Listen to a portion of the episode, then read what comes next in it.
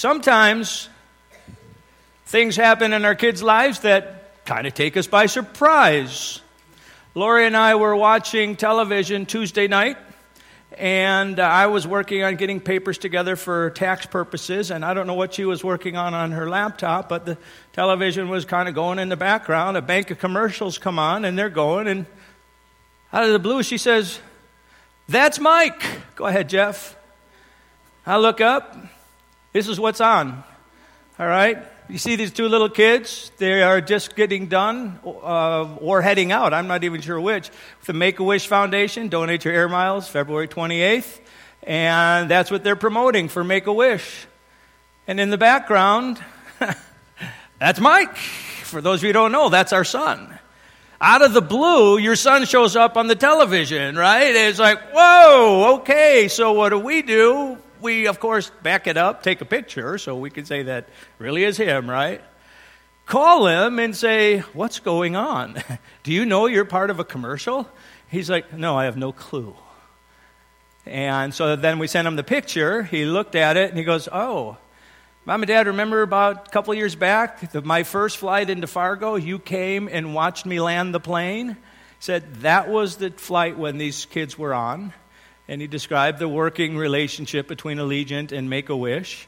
And uh, that's when the picture was taken. And now, these few years later, they're using it in this kind of a commercial. So, my point is something happened to our son. We were clueless what had happened, and even he was taken by surprise by it. That's my point. And sometimes this is how life happens. In fact, it happened that way. Thank you, Jeff. It happened that way in John chapter 9.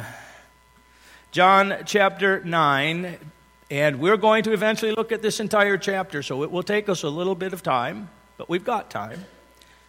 John chapter 9, and you'll see parents who are confused by what's happened with their son, and you will even see the son not able to explain everything that takes place. John chapter 9, verse 1, we read this Now, as Jesus passed by, he saw a man who was blind from birth.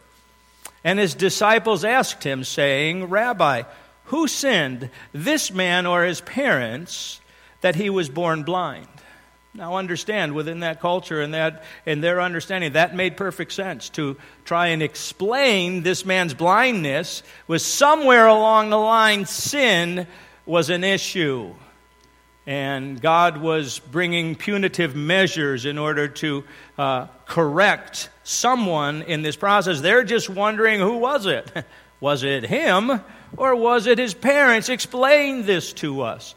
Been listening to a uh, Oxford uh, professor by the name of uh, John Lennox as of late, and there was one place where he was speaking to a group of Harvard medical students, and these medical students had done a survey among people in the Boston area 22% of the people in the hospitals believed they were there because God was bringing some form of a corrective element to their lives.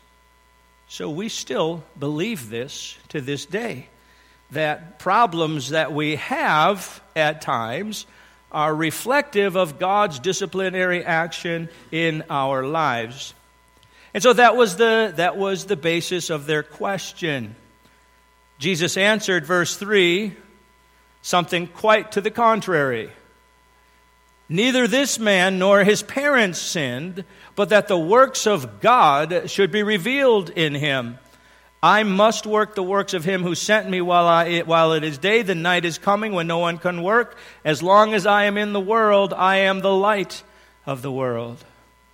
And Jesus goes on to explain that this guy's blindness has an eternal significance that it is ordained directly by God that something of who God is might be revealed through me at this time.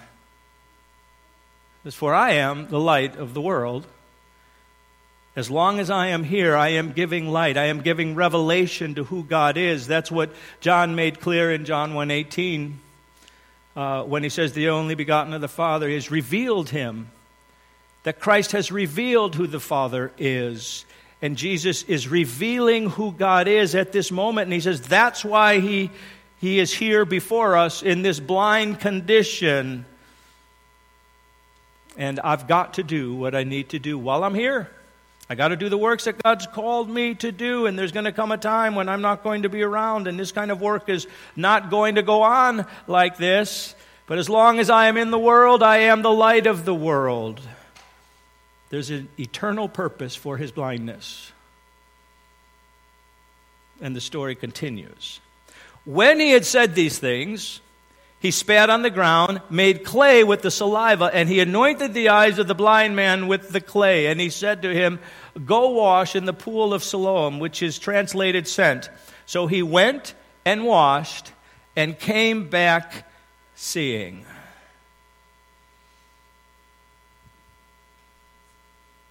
Jesus goes through this process, not the same process to use in other people with whom he restored their sight. In this particular case, creates clay with his saliva, puts it on the man's eyes, tells him to wash it off. And the guy comes back seeing.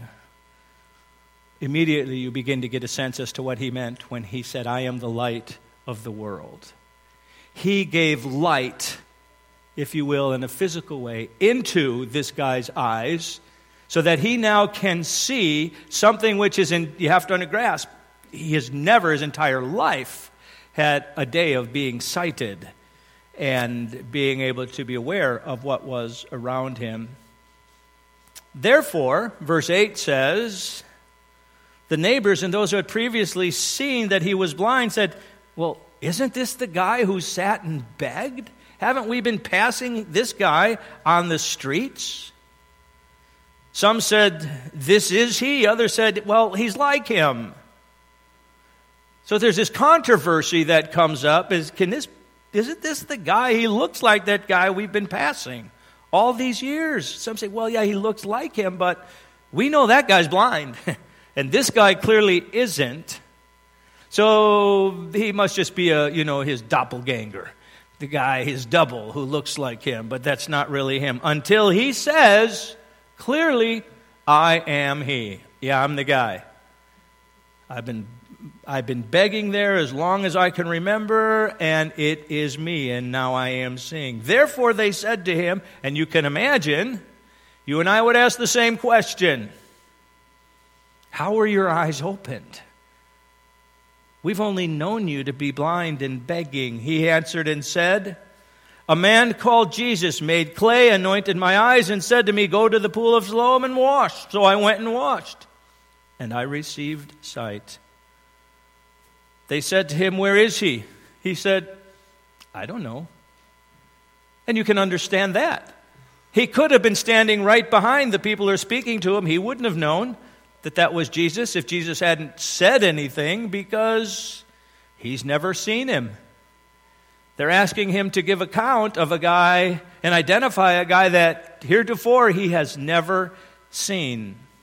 So he doesn't know where they are. So these people go, we got to do something with this character. Something's going on here. They brought him who formerly was blind. Isn't that a wonderful statement? Who formerly was blind to the Pharisees. Now it was a Sabbath when Jesus made the clay and opened his eyes. Then the Pharisees also asked him again how he had received his sight. He said to them, He put clay on my eyes, and I washed, and I see. Gives the exact same account. Nothing changes. There's this guy. Here's what he did. Here's what I did. Now I'm seeing. Some of the Pharisees said, This man is not from God because he does not keep the Sabbath. Others said, How can a man who is a sinner do such signs? And there was a division among them. Now, understand, in John making that statement, there was a division among them. That is a very real theme running throughout the book of John. And he, in his introduction to the book, he gave us a hint that this was going to be the case, and you see it repeatedly throughout the book that Christ is here, Christ is present in all of his magnificence and glory, and he always seemed to create two responses. That's why John said in, in the introduction to his book, he said, He came unto his own, and his own received him not. But to as many as received him, he gave the right to become the children of God. You had both those receiving and those not receiving who Christ is. And here there's this division. See, this guy doesn't fit another assumption that they had, just like the assumption about, well, the only reason the guy could be blind is somewhere some sin had been in the picture. Well, this other assumption is you cannot do this kind of work uh, because it's the Sabbath. And it being on the Sabbath, our rules tell us, oh no, you can't, you can't do that. So he must be evil to have broken the Sabbath. He's not from God. But then others are wrestling with this question um, how can a man who's a sinner, because if he's not from God, he's a sinner, he's opposed to the things of God, how can he do such signs? So there's your division. So they ask the guy again after they've discussed it among themselves. What do you say about him because he opened your eyes? What, what, what's your take on whoever this guy was that opened your eyes. He said, He's a prophet. But the Jews did not believe concerning him that he had been blind and received his sight until they called the parents to him who had received his sight. They asked them, saying, Is this your son who you say was born blind? How then does he see now? So they asked this guy to give us give statement. Well, what do you, this guy who did this to you, what's your take on him? Well, I guess he must be a prophet because here I am. Well, they're not satisfied by everything that's going on yet, so they're going to continue their inquiry. And they didn't believe that Jesus indeed was the prophet, and they didn't believe that maybe this guy had truly experienced what he's claiming he experienced. So, in order to get some more witnesses, what do they do? They bring the guy's parents in. Is this your son who was born blind? How then does he see? His parents answered them and said, We know that this is our son.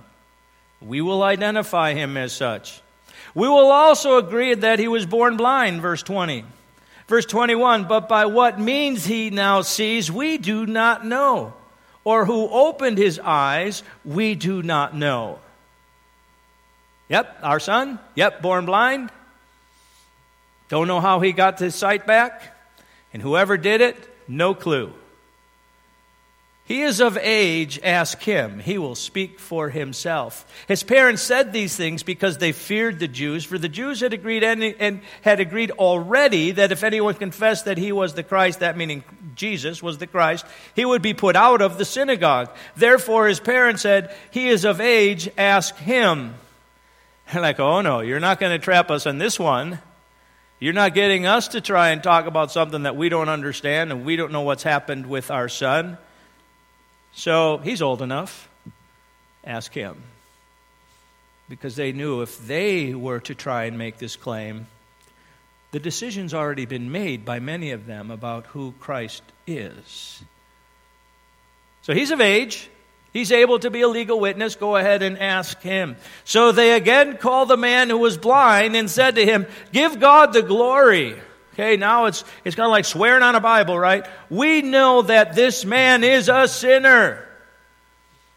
We already have made up our mind about who he is. He broke the Sabbath. He doesn't follow the laws of Moses clearly.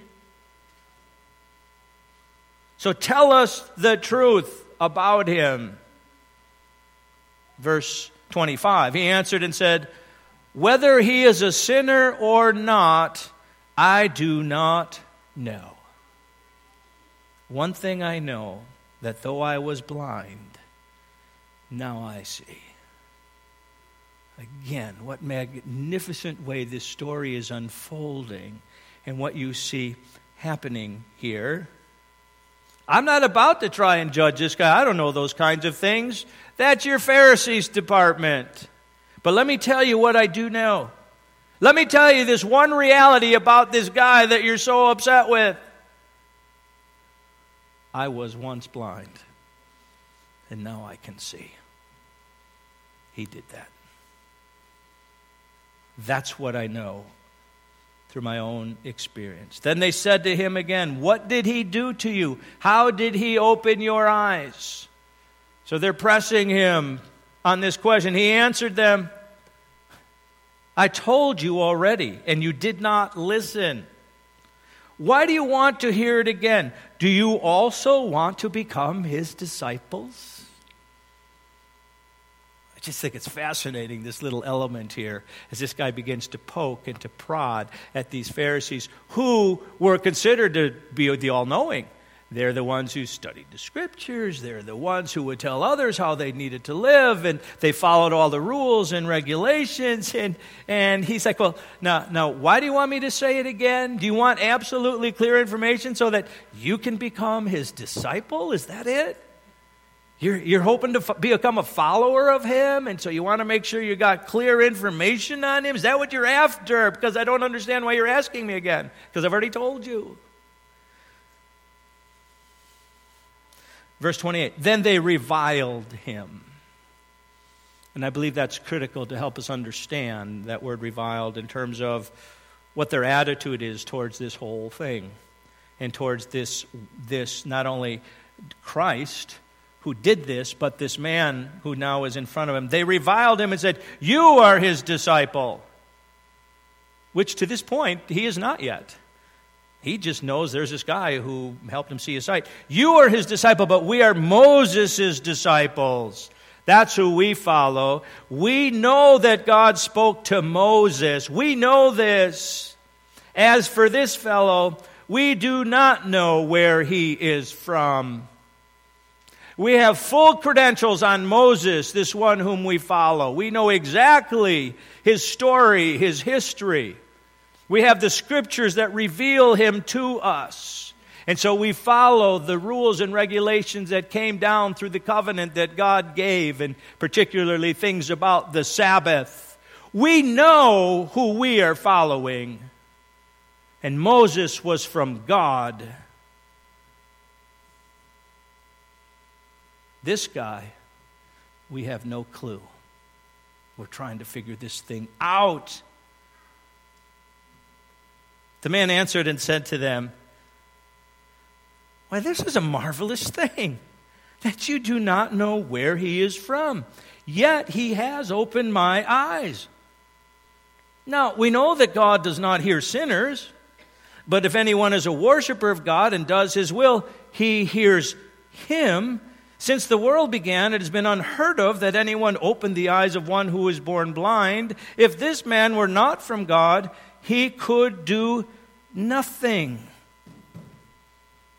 Can you just just see the I, just picture this this this glint in his eye, if you will, as he says this. It's like, well, as he's looking at these guys now, who he's heard all his life, Hasn't seen him before because he's seeing for the first time, but he's heard all his life that they're the ones who know. They're the ones with understanding. They're the ones who will clarify for everyone truth about who God is, and they follow Moses. He says, This is a weird thing. Because he gives them this little logical progression. Well, if we know that God doesn't hear sinners, And yet he did this because here's the evidence that he did something. We've already clarified I am the guy who begged. And if God doesn't hear sinners, then how could he possibly have done this? If he weren't from God, he could do nothing. He could not have done this if he wasn't from God. So now he's making a clear assertion beyond what they were able to yet project. If this man were not from God, he could do nothing. They answered and said to him, You were completely born in sins, and are you teaching us? And they cast him out. Think about that. That whole question of this man being born in sins, that was what started the whole thing, remember? When the disciples of Jesus said, Who sinned, this man or his parents, that he's in this condition? And they're like, You are not in a place to teach us.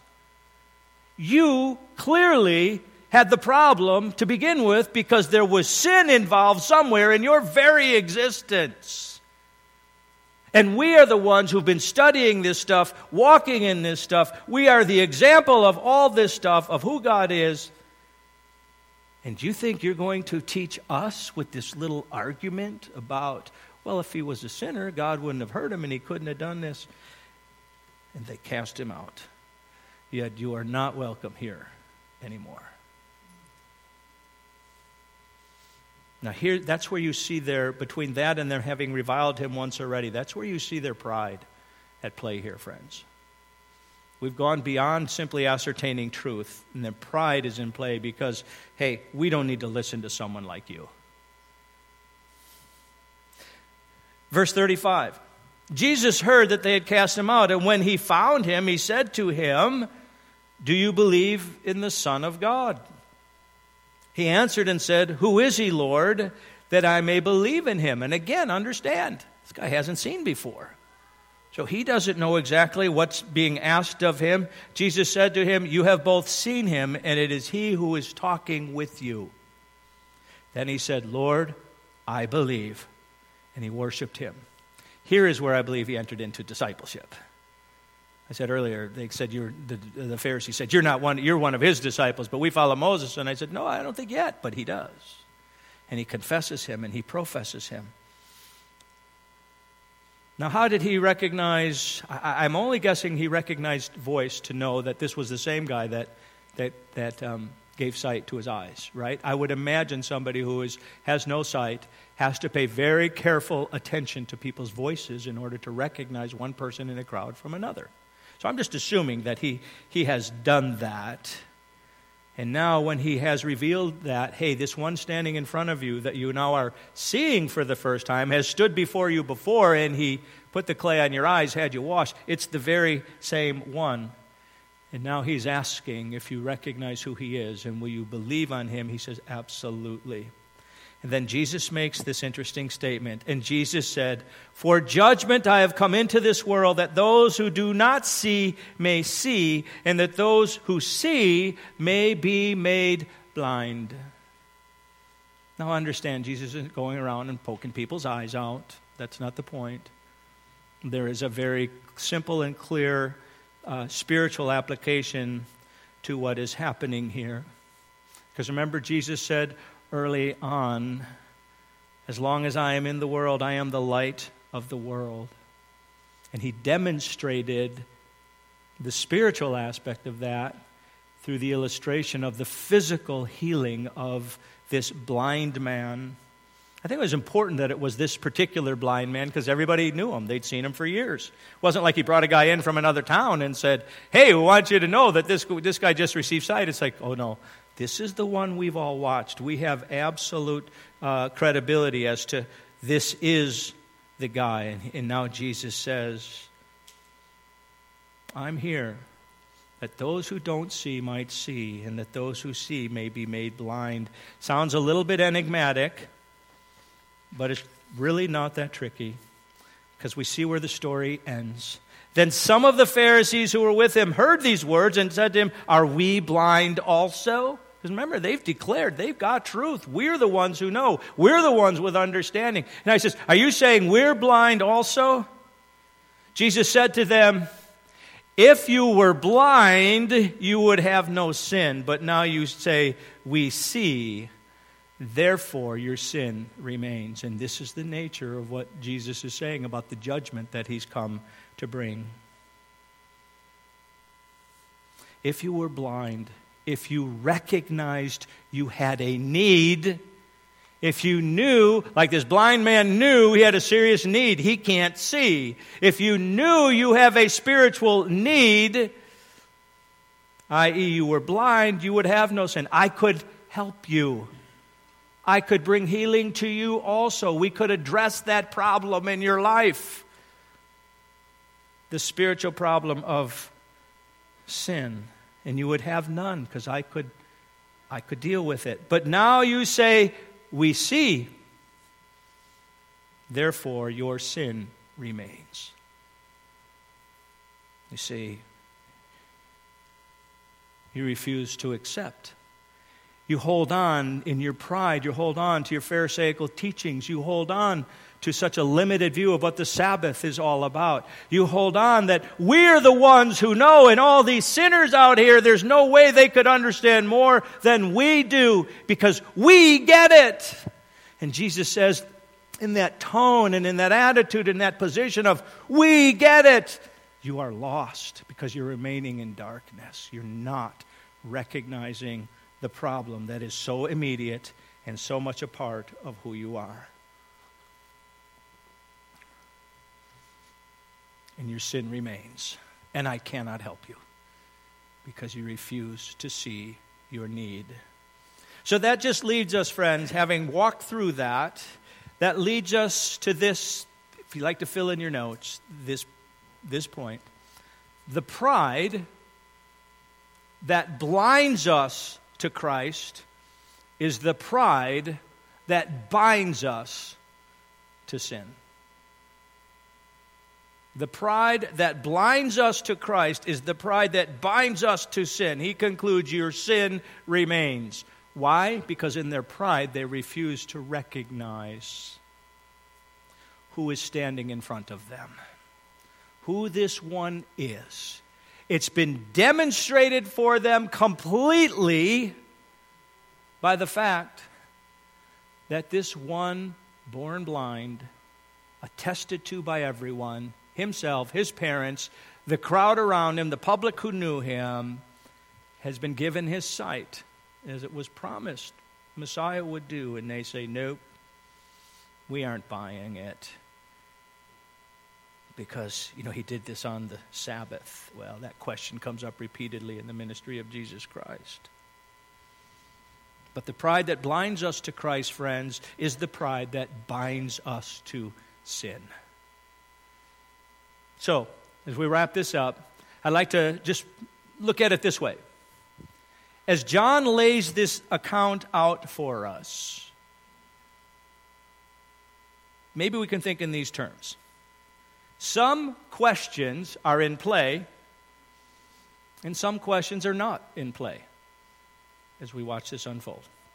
Let's deal with the questions that are not in play. These things aren't up for discussion. One, who Christ is. You need to understand in the Gospel of John, John makes it very clear. He, he sets forth in his Gospel account, he sets forth eight specific miracles. He refers to them as signs. And he says very clearly in his gospel, he says, I've written you these, I've selected these, because there's way many more that I could have chosen from, but I've selected these to reveal to you that Jesus is the Christ. And in this particular case, you understand um, he's, he's chosen it in the discussion that went with it to make it very clear to us that a man born blind had been given light physically. That is what Christ has come to do. So, who Christ is, not up for question. It's not in play. His capacity to heal, it's not in play. By the time we're done looking at this and they've asked all their questions, it's clear something happened to this one who was born since he who was born blind and he's now standing in front of people and he now can see that's not the question, which always amazes me. It always amazes me. And there's another, another account that John will give us in chapter 11 where Lazarus is raised from death, and they're still questioning who Jesus is, but the fact that Lazarus was raised from dead is no longer a question. And you have the same thing here. The fact that this guy has been healed of his blindness is not the question. There's, there's no way to, to uh, say, well, no, he's not really healed. yeah? Look at him. He can see. And everybody will attest he couldn't see since birth. So, Christ's capacity to heal, the question of that not in play. But here's something a little more under the surface, but it's, it's the point of all of this and where it finishes question that's not in play is our personal need. Because at the end, as he's finishing up, and he says, If you were blind, you'd have no sin, but if now you say, We see, therefore your sin remains. His point is if you recognize your need, and Pharisees, you have a need, and sinners, you have a need, and man who is born blind from birth, you have a need, and his parents, they have a need. Everyone has a need. It's universal. The need. Scripture says what? All have sinned and fall short of the glory of God.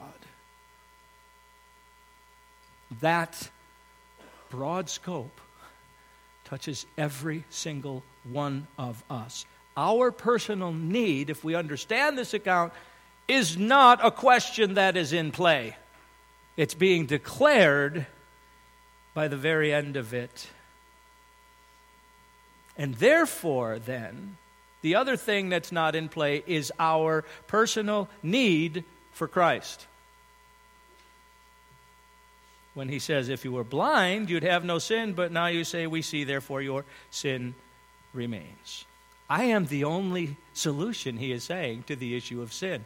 I am the light that's in the world. I'm it. There is no other solution to the problem of your sin. I am it. And because you do have the problem of sin, you have the need of me. So those questions are not in play. Who Christ is, his capacity to heal, our personal need, our sin problem, and therefore our personal need for Christ. But here are questions which are in play. One, will I acknowledge my need? See, Jesus said to them, If you were blind, you would have no sin, but now you say, We see. They don't see. They're as blind as everybody else spiritually. They're as dead in the darkness of every, that everybody else is born into this world with. They say they see, they refuse to acknowledge their need because why? Because they're Pharisees, because we study this stuff, because we walk in righteousness, because we follow Moses, because we adhere to the Sabbath with all these strict rules and regulations. And so we are not the sinners like this guy born in sin. And they refuse to acknowledge their need. That's the first question in play. Will I acknowledge my need? And the second question then goes right behind it Will I confess? Will I trust? Will I believe on Jesus Christ to meet my need? Well, like Jesus asked the man, now formerly blind, Do you believe in the Son of God? Who is he, Lord, that I may believe on him? You have both seen him, and it is he who is talking to you. Lord, I believe.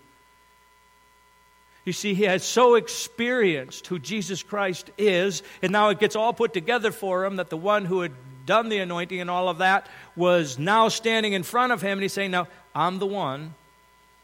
He says, Yes, I believe. I had a need, you solved it physically,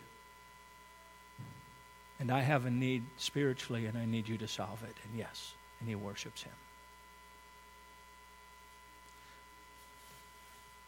Will I acknowledge my need?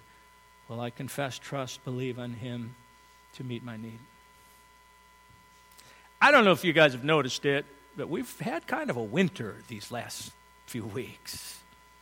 We've experienced it in all of its wonder.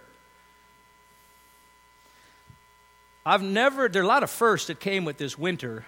I'll only mention one. I've never seen this church cancel Wednesday night three weeks in a row. Never saw it happen before.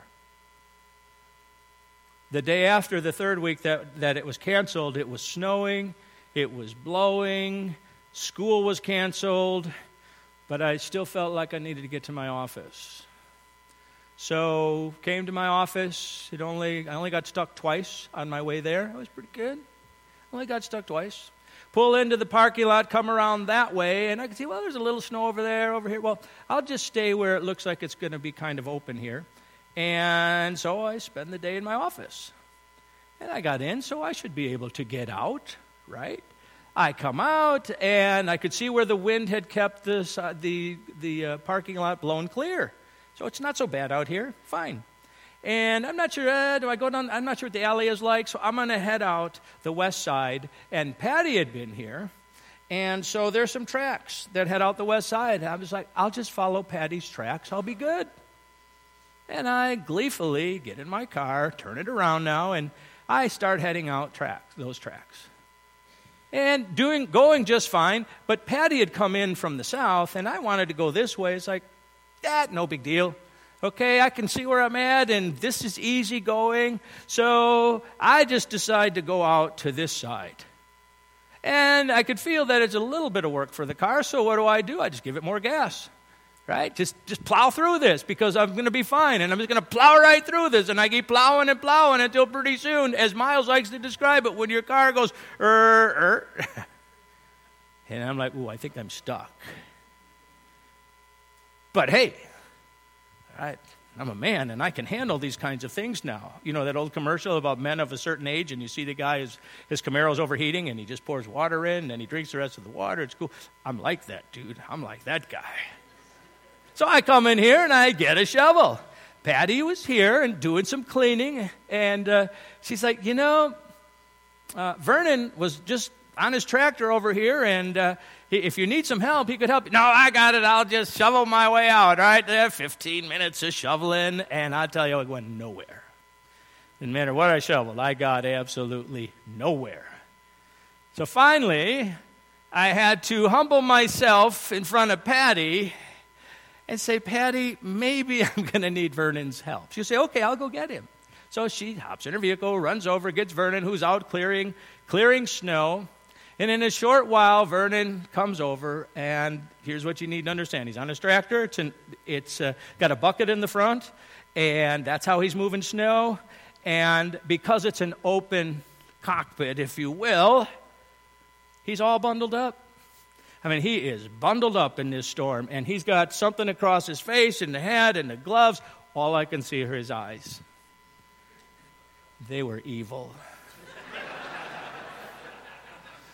Mm-hmm. Mm. He looks and he sees my predicament and shakes his head and mumbles something about city boy from Chicago. but he knew he had me.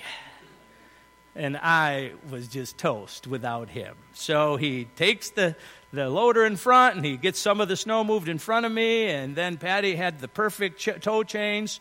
So he tows me out and I wave and thank him. And then comes this last Wednesday night, first time we're back together in Bible study. And we're just getting reacquainted with one another. And wouldn't you, every, of course, this, the winter is the discussion. And, and would you know, Vernon kind of has to kind of bring it around. And, and by the way, Gare, what happened out here last Thursday? You want to tell us about that as we reconnect with one another?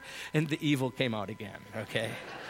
Because he was just loving being able to put me in this place where I have to confess to everyone that I had a need, and Vernon met the need, all right?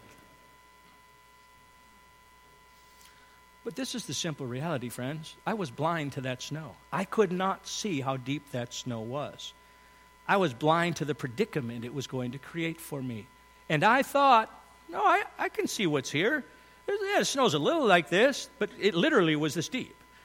And I'll get by, I'll get out of here just fine. I came in fine, I can see where, you know, but I was blind. And once I, my blindness had overtaken me, so now I'm stuck, I'm still going to find my own way out, right? I'm going to get the shovel and I'm going to dig out. But it wasn't until I confessed my need that I have to have Vernon come and dig me out. I am stuck here, and this vehicle isn't going anywhere. Jesus is saying, as long as we say, I can get, I can do this myself, I can solve my own predicament we are totally blind to what the reality is. It takes humbling ourselves and recognizing I am stuck in my sinful place. And I need somebody who can come and pull me out of this. And Jesus Christ alone is the one capable to pull us out of that stuck place we're in because by our pride we hold we hold to the fact that we somehow think we can solve it for ourselves And we can't, my friends. We all need a Savior. So the first question that we're left with out of that is simply this each of us needs to examine whether or not we have come to that place where we have recognized in my blindness, I am stuck and I need to be delivered. And in recognizing the need for deliverance, acknowledging that Christ alone can deliver me, can solve the problem of my sin. And if I don't turn to Him, if I say, Oh, I think I can do this myself, His words then ring in our ears, therefore your sin remains. And the judgment that will attend to it one day. Now, my guess is, in speaking to this particular group of people, the greatest percentage of us have recognized that and acknowledged it. But if you're one of that small percentage here today who has not yet acknowledged that, may I invite you to do so? And as this one who had been born blind, when he asked, Who is he, Lord, that I may believe? You've both seen him. It is he who's talking with you. It's the Christ. He says, Lord, I believe. That is the need for all of us. So I invite you to call out in belief and faith to the one, the only one, who can bring you out of that stuck place of blindness. But because of most of us here, I think, have embraced that, I also want to bring this forth. It's just as possible that we can today be stuck in our blindness with particular sins that God is trying to reveal to us and seeking to reveal to us. We say, No, I can handle this. I can handle this. I can handle this. And God is saying, No, you can't. You need me to come and deliver you. You need me to provide an answer so that you can get out of this place where you continually live in this particular sin. And for each of us, it will be something different. But because none of us are perfected yet, there is something that God is wanting to work with in all of our lives, in each of us. And I'm praying that the Spirit of God will reveal that to us, but then that we will also have the response that says, Yes, Lord. I, uh, I've been blind to this. I've been in my pride thinking I can somehow have victory or it's not really an issue. And then we just stay stuck in the sin and we don't have the fullness of what God has for us. And it, as I say, it can take place in many, many ways. Time tells me I need to stop. But the Spirit of God is speaking to each of us. What is that thing we need to confess and say, Yes, Lord, I got to get unstuck here? May we listen to Him, respond to that, admit that we're blind, we're prideful and uh, call upon Him to deliver us from